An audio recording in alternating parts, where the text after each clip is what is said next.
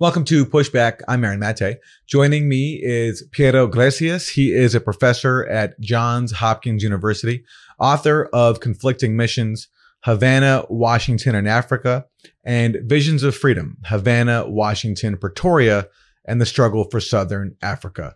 Professor Gleijeses, welcome to Pushback. Thank you. I wanted to have you on because you are considered a leading authority on Cuba's foreign policy. And I think it's an overlooked part of the story right now when it comes to the ongoing US blockade of Cuba. Cuba's going through a very difficult period right now, very tough conditions under COVID and with uh, major scarcity on essentials, including food. And instead of easing the blockade as he had promised to do, Joe Biden is continuing the Trump policy of maintaining the blockade and imposing murderous sanctions. And in discussions of this, and discussions of what the U.S. motives are, the you know the fact that there's a huge uh, right wing uh, exile uh, Cuban community in Florida is a major factor. Also, the long-standing U.S. desire to crush socialism in Cuba and prevent any sort of alternative model in the world to U.S. state capitalism is also a very big factor. But I wanted to ask you about Cuba's foreign policy, which I think is overlooked in the, in the discussion as a, a cause of the U.S. animus towards Cuba. So before we get into uh, that background, let me just ask you your comments right now on uh, what Cuba is going through and Biden's response, which is basically to try to increase the suffering. Well, Cuba is going through an economic and a political crisis. I haven't been in Cuba since 2015, so I don't have the intimate knowledge of the situation in Cuba that I would have had six or seven years ago. Uh, the economic situation is very difficult. Uh, the new government does not have the prestige, the charisma of Fidel Castro or Raul Castro.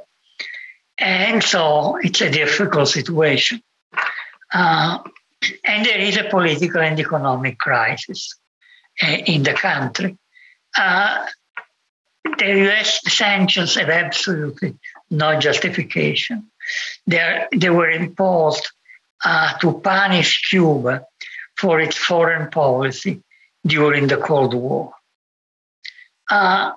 For clashes between Cuba and the United States, in which the United States, most of the time, was the guilty party. And Africa is an excellent example for that. So, in a way, they are two separate things. On one side, there is a very difficult political, economic situation in Cuba. On the other side, there are vindictive sanctions of a country that was often defeated by Fidel Castro's Cuba in foreign policy. And uh, Americans are quite vindictive. Fair play is not a quality of Anglo Saxons. All right, so talk to me about why the Anglo Saxons in Washington are vindictive where should we start? Because you know Cuba's foreign policy legacy goes back many decades now. Cuba started. Uh, the Cuban Revolution started humiliating the United States in the late 1950s, early 1960s. Our uh, habit, the American practice, was to use force and overthrow any regime that represented a challenge in the hemisphere in the backyard rather, uh, in Central America, the Caribbean. And we were used to dominate the region. And here we have a government that stood up to the United States and was able to survive. And you have uh, the American aggression of the Bay of Pigs, and it was defeated by Cuba, it was a humiliation for the Kennedy administration, etc., etc. And then you have the clash between Cuba and the United States in Latin America and in Africa. But I would say that the very survival of the Cuban Revolution was an offense and an insult for the United States. particularly in the 1960s. And then the, the legacy continued. Then in the late, early 1970s, we were willing to quote unquote forgive Cuba and accept the existence of this regime in Cuba. Uh, Kissinger started moving towards establishing a modus vivendi with Cuba. And what do we have? The arrival of the Cuban troops in Angola in 1975. They defeated a major covert operation conducted by the United States and the apartheid regime of South Africa. It was a humiliation for the United States. Uh, but in real terms, what you had in 1975 in Angola was an axis of evil uh, Pretoria, Washington. And they were defeated by the Cubans. And you can imagine the humiliation to be defeated by a small country that had been a de facto colony of the United States. And then you have Carter. Carter is willing to discuss a modus vivendi with Cuba, the establishment of diplomatic relations with Cuba. But Carter demands that the Cuban troops leave Angola. You have a situation in which the United States maintained hundreds of thousands of soldiers in Western Europe in the 1970s to protect Western Europe from a non existent Soviet threat, because there was no Soviet threat to Western Europe in the 1970s. But the Cubans were not allowed to maintain troops in Angola to protect the Angolan government from a very real South African threat. Even the CIA acknowledged that Cuba, the Cuban troops were indispensable to maintain the independence of Angola because of the South African threat. South Africa controlled Namibia, bordering with Angola. And uh, so then you have another thing. In 1977, in 19, beginning in 1974, you have the Ethiopian Revolution. And to make a long story short, first the conclusion then I develop. In the summer of 1977, Somalia invaded Ethiopia in order to annex a part of Ethiopian territory, which had the Somali population, the Ogaden. And in November 1977, Cuba sent troops to stop the Somali invasion and help the Ethiopians to push the Somali out of the Ethiopian territory. So let's talk about why Cuba ended up in Africa and specifically in Angola. You've talked about how this was the first time that any foreign country actually intervened in Africa against apartheid South Africa. So, for people who are not familiar with that history, how did Cuba, this small island nation in the Caribbean of 10 million people, how did Cuba end up in Africa, in Angola, in a complicated civil war where there was something like three different sides? Well, you have to start with the early 1960s because the Angola is a development along a path that had begun in the very early 1960s. And let me make two general comments. One, the Cuban foreign policy in the third world in Latin America and Africa. According, there are a lot of reports by the CIA and INR, Intelligence and Research of the State Department. And they said that there were two key motivations in Cuban foreign policy in the third world in the 1960s. I'm talking of the 1960s now. One was self defense. That is, the United States refused to discuss with Cuba the possibility of a modus vivendi. And instead, modus vivendi means, you know, basically like a detente, uh, normalization of relations. Yeah, normalization, the end of paramilitary actions, trying to strangle the Cuban economy, etc., etc. And we refused. Uh, and so, and again, I'm paraphrasing uh, CIA and INR. You have the element of self defense, which is, well, we are trying to create, uh, to support revolutionary movements in Latin America and in Africa to open more fronts against the United States. If the United States is facing a second Cuba, a third Cuba in Latin America, for instance, they will not be able to just focus on us. This, by extension, also to Africa. And then there is the other element, the other key motivation. Again, I'm paraphrasing CIA, and INR. Uh, I write for an American public, so whenever possible, I try to use CIA reports and the intelligence of the State Department. And they talk of the idealism of the Cuban Revolution, the belief of the Fidel Castro and his associates that they have to fight to help the people of the third world to free themselves. It's a moral duty of the Cuban Revolution. According to the CIA and to INR, you have this dual motivation of Cuban foreign policy.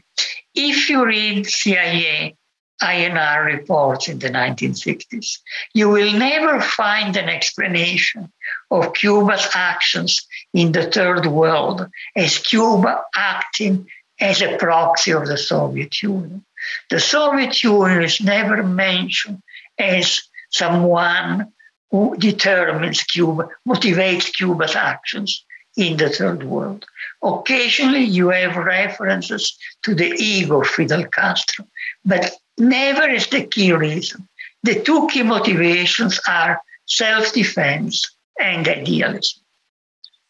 And, and also, by the way, also, even though even Cuba was, to Africa, well, even though Cuba was very reliant on the Soviet Union, didn't they actually also clash when it comes to foreign policy, eh, especially in, in Latin America? Yeah, I mean, there is a kind of very interesting divide. Well, first of all, Cuba clashed with the Soviet Union openly uh, Fidel Castro made speeches in which he criticized in a very severe way the Soviet Union, 1966, 1967. Cuba criticized the foreign policy of the Soviet Union in Latin America, the lack of Soviet support for Vietnam, the domestic policies of the Soviet Union openly.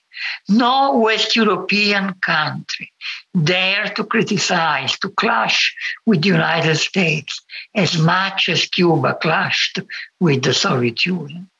Not even the France of de Gaulle, which makes it completely comic when people talk of Cuba as a client of the Soviet Union. And uh, in terms of policies, in the 1960s, Cuban and Soviet policy in Africa went in the same direction. There were no clashes. But Cuban and Soviet policy in Africa after 1963 clashed because Cuba continued supporting armed struggle in Latin America, and the Soviet Union opposed the Cuban support for armed struggle because the Soviet Union was trying to launch a diplomatic offensive in Latin America to establish diplomatic relations. Right. Yeah. You had clashes. Okay. So take us to Angola. How does Cuba end up in Angola in 1975 and, and what was going on then? Cuba had already played a role in Africa in the 1960s. The first Cuban participation, there is no way to avoid the 1960s to explain 1975. 1975 is not born from, from the air. So we have the first Cuban intervention in Africa in 1961. During the Algerian War of Independence, you have a Cuban ship, Bahia de Nipe, that arrives at Casablanca, Morocco, which was the rear guard of the Algerian freedom fighters, with weapons for the Algerians, and leaves Casablanca with Algerian wounded and Algerian orphans, war orphans, who will be educated in Cuba. So that's the beginning of Cuba's relations, relationship with Africa. And in one shape, you have the key, the two key dimensions of Cuba's aid to Africa, military and humanitarian. And this continues in the 1960s. You have uh, the Cuban intervention in Congo Leopoldville, the former Belgian Congo. And you have, beginning in 1966, the Cuban assistance to the rebels in Guinea Bissau, fighting for independence against Portugal. And you already had in 1965 67 the establishment of relations between Cuba and the MPLA, the Movement for the Liberation of Angola, because you have a Cuban presence in Congo Brazzaville, they train guerrillas, etc. In the early 1970s, except for Guinea Bissau, now we come to Angola, Cuba was not particularly involved in Africa. I remember my own opinion of Cuba in the early 1970s, a nice client of the Soviet Union, a tropical Bulgaria. And all of a sudden, you have these thousands of Cuban troops that arrive in Angola. And what triggered the Cuban intervention? Well, the Angolans turned to the Cubans in early 1975, the MPLA, this movement, in a situation of coming civil war in Angola. And the Cubans give some assistance, but very limited. What motivates the Cubans is the South African invasion, is when they see that South Africa is trying to dominate Angola, which means strengthening the grip of uh, Southern Africa, of apartheid over Southern Africa. My personal opinion is that without the South African invasion, Cuba would not have intervened. Fidel Castro called in a conversation with uh, aides, and I have the document. The struggle against apartheid, la causa más bonita de la humanidad, the most beautiful cause of mankind. And I think, again, that what Fidel Castro, what the Cubans understood, is that the victory of the Axis, Washington, uh, South Africa, would have strengthened apartheid in Southern Africa. These triggers, look, it's very interesting. In terms of real politics, the intervention was against the interest of Cuba. In 1975, Kissinger had begun a process to establish diplomatic relations with Cuba. There were secret conversations going on, and the goal was the, the aim was the establishment of diplomatic relations. With the permission of the United States, the Organization of American States had lifted the, the sanctions against Cuba. Cuba was receiving for the first time lines of credit from major European power, powers, France and England. And even West Germany promised development aid, as did Canada. Clearly, if you intervene in Angola, all this is at risk. Plus, Cuba intervened without any agreement with the Soviet Union. Cuba did not inform the Soviet Union of its decision to send troops because they knew that the Soviets would have been opposed. Because Brezhnev, the Secretary General of the Soviet Communist Party, was obsessed by the idea of the détente with the United States. I'm paraphrasing the director of Central Intelligence, Colby, in a meeting of the National Security Council, I think it's August 1975, when he told Ford that Brezhnev knew that the forthcoming Congress of the Soviet Communist Party in February 1976 would be his last Congress because he was in poor health. And he wanted to go with Congress, with the, having concluded a SALT, a, a, a SALT II treaty with the United States. This was his obsession. And obviously, if Cuba sends troops to Angola, this is going to affect the tone. So Cuba intervened without any promise of Soviet support. And uh, the Cubans did not fear at that moment that the United States would respond militarily because Ford was a president who had not been elected. His legitimacy was very limited. And so you wouldn't make such a great decision as to attack Cuba. But the Cubans considered the serious threat that South Africa might escalate.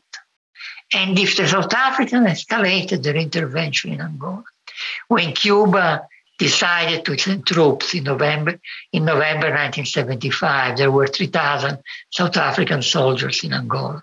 If South Africa escalated because South Africa was neighboring Angola. There was no way the Cubans could compete. So the Cubans took a very big risk. And so the question yeah, is, why yeah. did Cuba do this? Yes, that's what I was going to ask you. Because and the answer is provided by Kissinger uh, in the third volumes of his memoirs. He has a chapter on uh, Angola and Kissinger in general lies very much. But this is one occasion where he did not lie. He writes, I'm paraphrasing from his memoirs, that when Cuba intervened, I was convinced that the Cubans were acting as Soviet proxies because I could not imagine that such a small country would take such risk so far from home. But all the evidence that has come out, these are Kissinger's memoirs, demonstrate that this was a Cuban decision taken without informing the Soviet Union.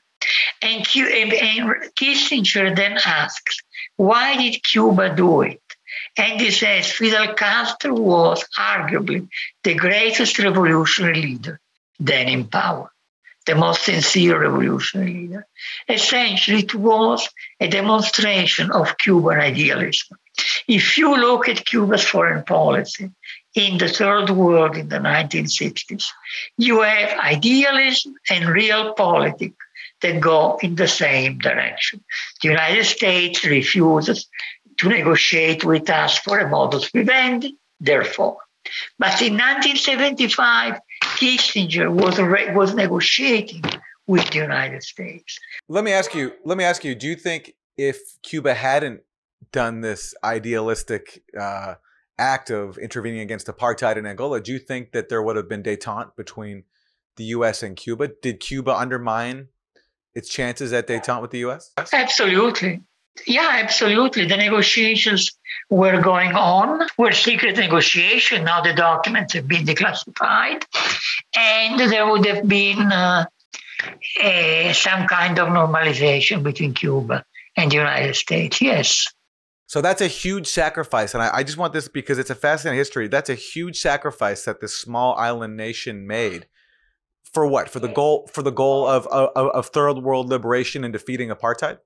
Yes, and uh, not only this, but then with Carter, uh, the Carter administration really was willing to establish relations with Cuba. And there are conversations, and, and some of the documents are American doc, uh, documents declassified by Carter when he went to Cuba, where Fidel Castro says, We are not going to negotiate Angola with you. We will negotiate Angola with Angolans, but not with you with a sense of honesty and commitment toward the Angolan government a government that desperately needed the Cuban troops to be protected against South Africa. Uh, you know, it sounds very rhetorical saying this, and I'm aware of it, but there are very few examples of the idealism demonstrated by the Cuban government in its foreign policy in Africa. Yeah. So and this is why I wanted to do this interview because when we talk now about why the U.S. has maintained this blockade of Cuba, I mean, the obvious answers are, you know, they want to crush any alternative economic system. They want to make sure that socialism fails. They want the uh, influence of the of the Miami Cuban exile population is very strong in U.S. electoral politics. But what I also what I thought was overlooked in this conversation is I'm wondering is and I'm uh, I'm wondering your thoughts on this. To what extent is the U.S. also mo- motivated by just animus and bitterness towards Cuba at its foreign policy of undermining the U.S. backed apartheid regime? Sorry, I say that again. I think 95%. 95%. Yeah. And and what do the U.S. internal documents say about that when it comes to how angry the U.S. was at uh, at Cuba undermining U.S. imperialism and, and, and, U.S. allies like like South Africa? Very very angry. Uh, look, Kennedy was furious because of the Bay of Pigs. Johnson didn't have a particular animus against uh, Cuba. Uh, and paradoxically, Nixon uh, didn't have a part. Oh, yeah, he, he didn't like, etc., etc. But the hostility, that degree of hostility, the Kennedy hostility, if you want, starts again with Ford and continues from Ford on, because that's when the Cubans humiliate again the United States. Look, there is a conversation. I think it's early 1982. The documents have been declassified between uh, Secretary of State Shultz, George Shultz. Reagan Secretary of State, yeah. and Carlos Rafael Rodriguez, the Vice President of Cuba. A conversation in Mexico. Uh, through the, the Mexican government organized it. And Shultz is very polite. He thanks Rodriguez for having come all the way, etc., etc. And the message of uh, Secretary of State Shultz, the message uh, of sorry, Haig, that's Haig still, Secretary of State Haig. Alexander the message of Secretary of State Haig, the message of President Reagan is we are not like John Kennedy. We are not trying to overthrow the Cuban government. Indeed, we coexist with communist governments in Eastern Europe. We can coexist with you, but you have to stop supporting the Sandinistas mm. and you have to get out of Africa. You have to get out of Angola. And the Cubans again refused. And you can understand the fury of this giant, which is willing to coexist with this miserable island 90 miles from our shores.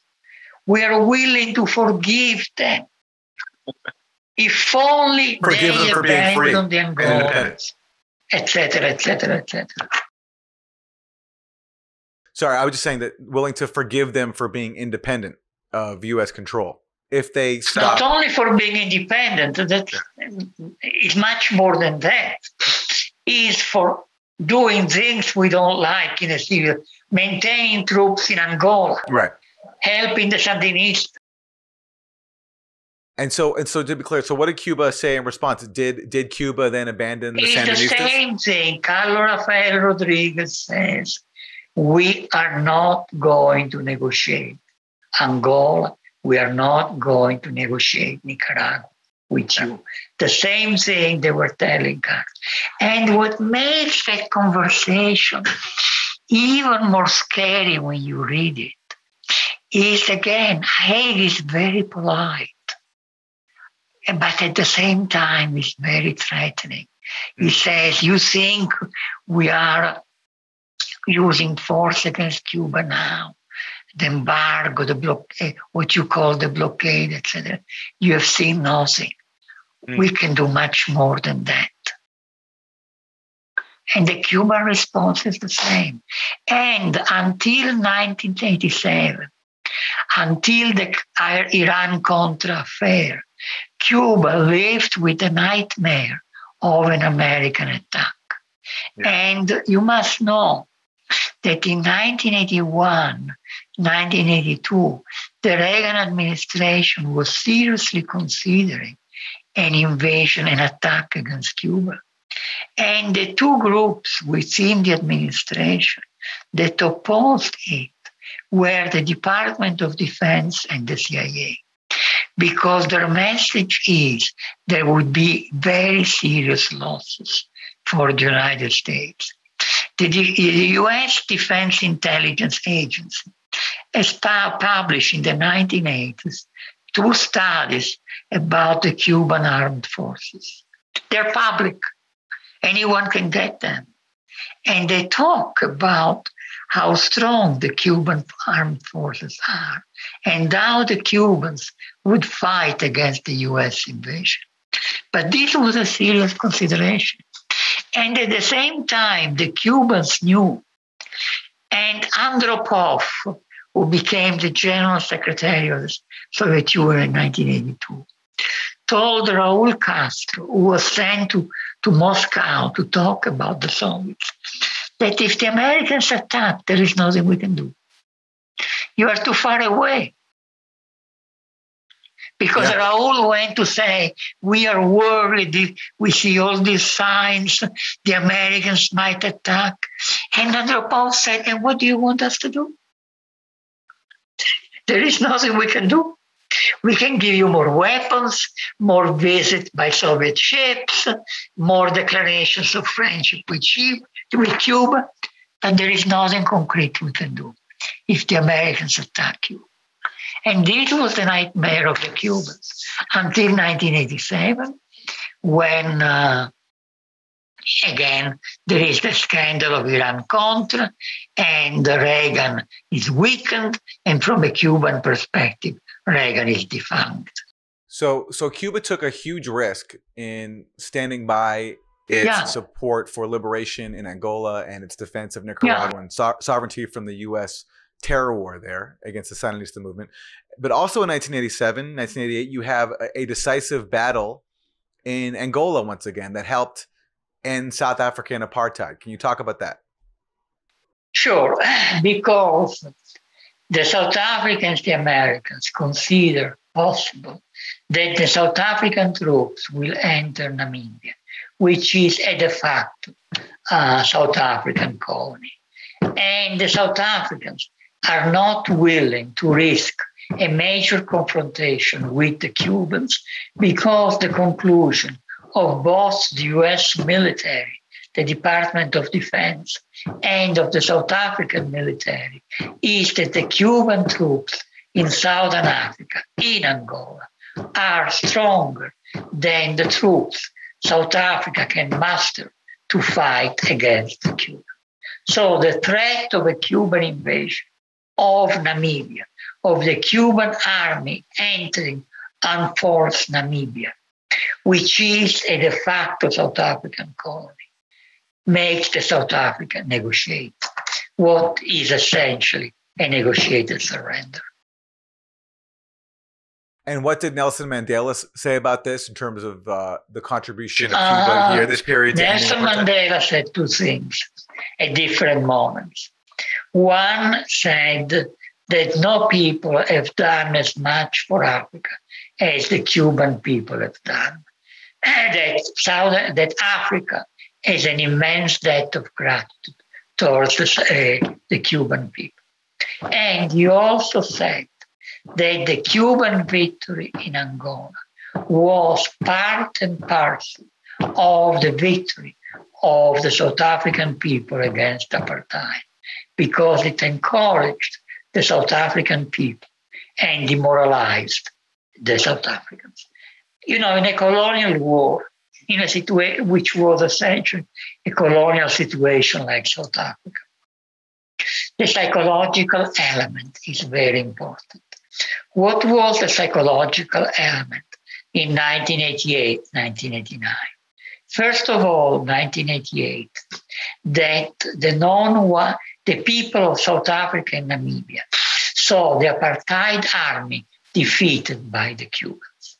This had a huge psychological impact, both on those who fought against apartheid and on those who defended apartheid. both in South Africa and Namibia. And US documents and South African documents testify to that. Then the second thing that intervenes in, that, in 1989, because the, of the military victory of the Cubans in 1988, South Africa has to agree to free elections in Namibia, which are won by the guerrilla, the black guerrilla movement. In Namibia. Of Namibia. And South African documents and US documents since the late 1970s had always said the same thing that the victory of this guerrilla movement, and if there were free elections, everyone agreed this guerrilla movement would win the elections. And the victory of this guerrilla movement would be very destabilizing for South Africa, within South Africa, because of the psychological impact for the whites of the loss of Namibia and for the blacks of the liberation of Namibia. So what you have are two blows, one after the other, defeating Angola and defeating Namibia. according to Nelson Mandela, these were very important blows against apartheid. And this was the result of Cuba. There is right. no way around it. Right. Okay, I have two more questions. The first is about Cuban doctors. In the US media, Cuban medical professionals are heavily vilified. We go to foreign countries, it's much different. I mean, we saw during COVID, you know, how essential Cuban medical personnel were in in helping to combat COVID, especially in the hard hit areas of Italy, among many places around the world. What does history tell us about U.S. hostility towards Cuban medical missions, and, and how do these Cuban medical missions fit into Cuba's internationalist foreign policy of the kind that you've been speaking about? You have Cuban medical missions in the 1960s. The United States did not pay any attention to this.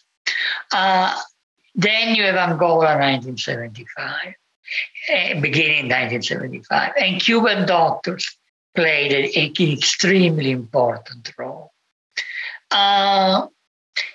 The Carter administration didn't have a particular venom against uh, Cuban doctors and so on.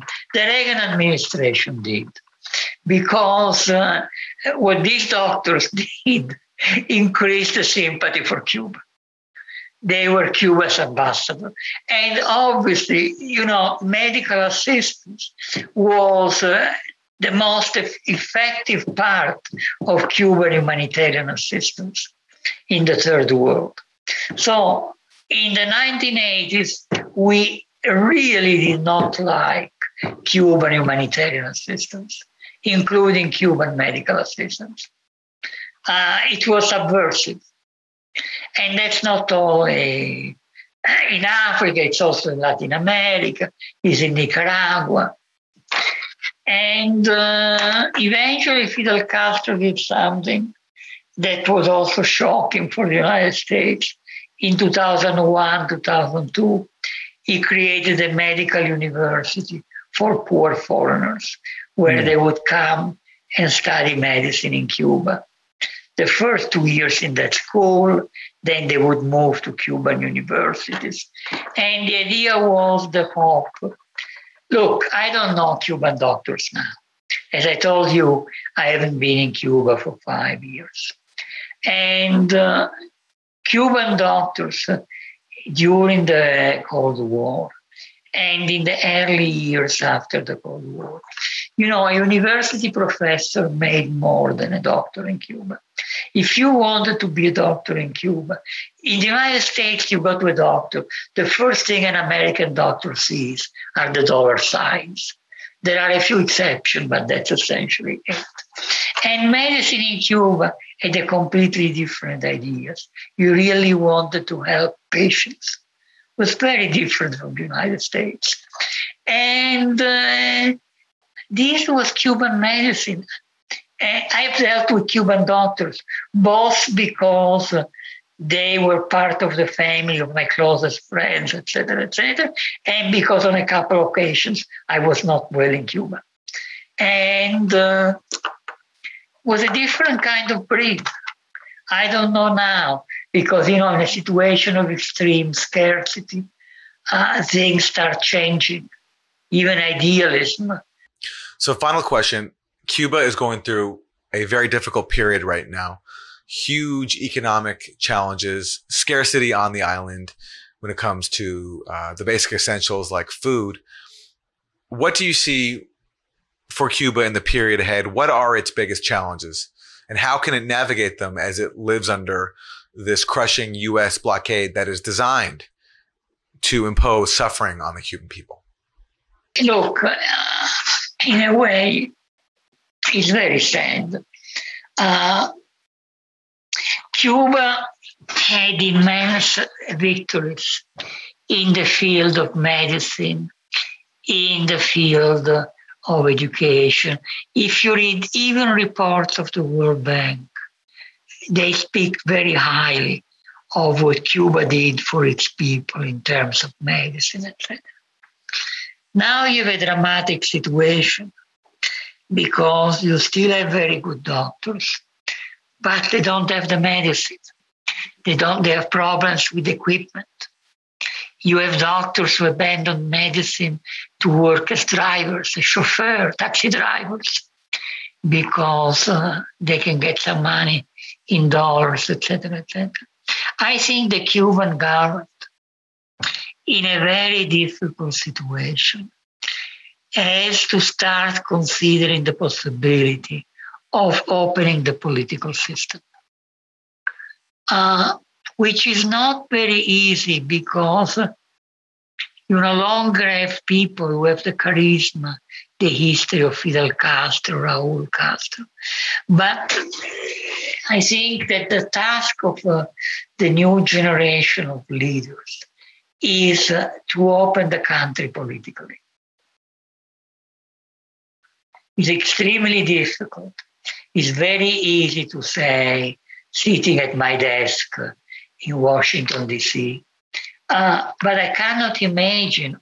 And, you know, is to try to open the country politically while retaining the achievements of the Cuban Revolution, the dignity of the Cuban Revolution, uh, not to fall into the hands of Miami, essentially. But there must be the beginning of a political opening.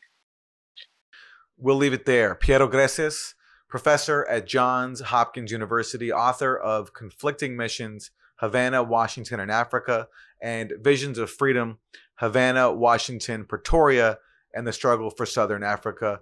Professor Gleijeses, thank you so much. My pleasure.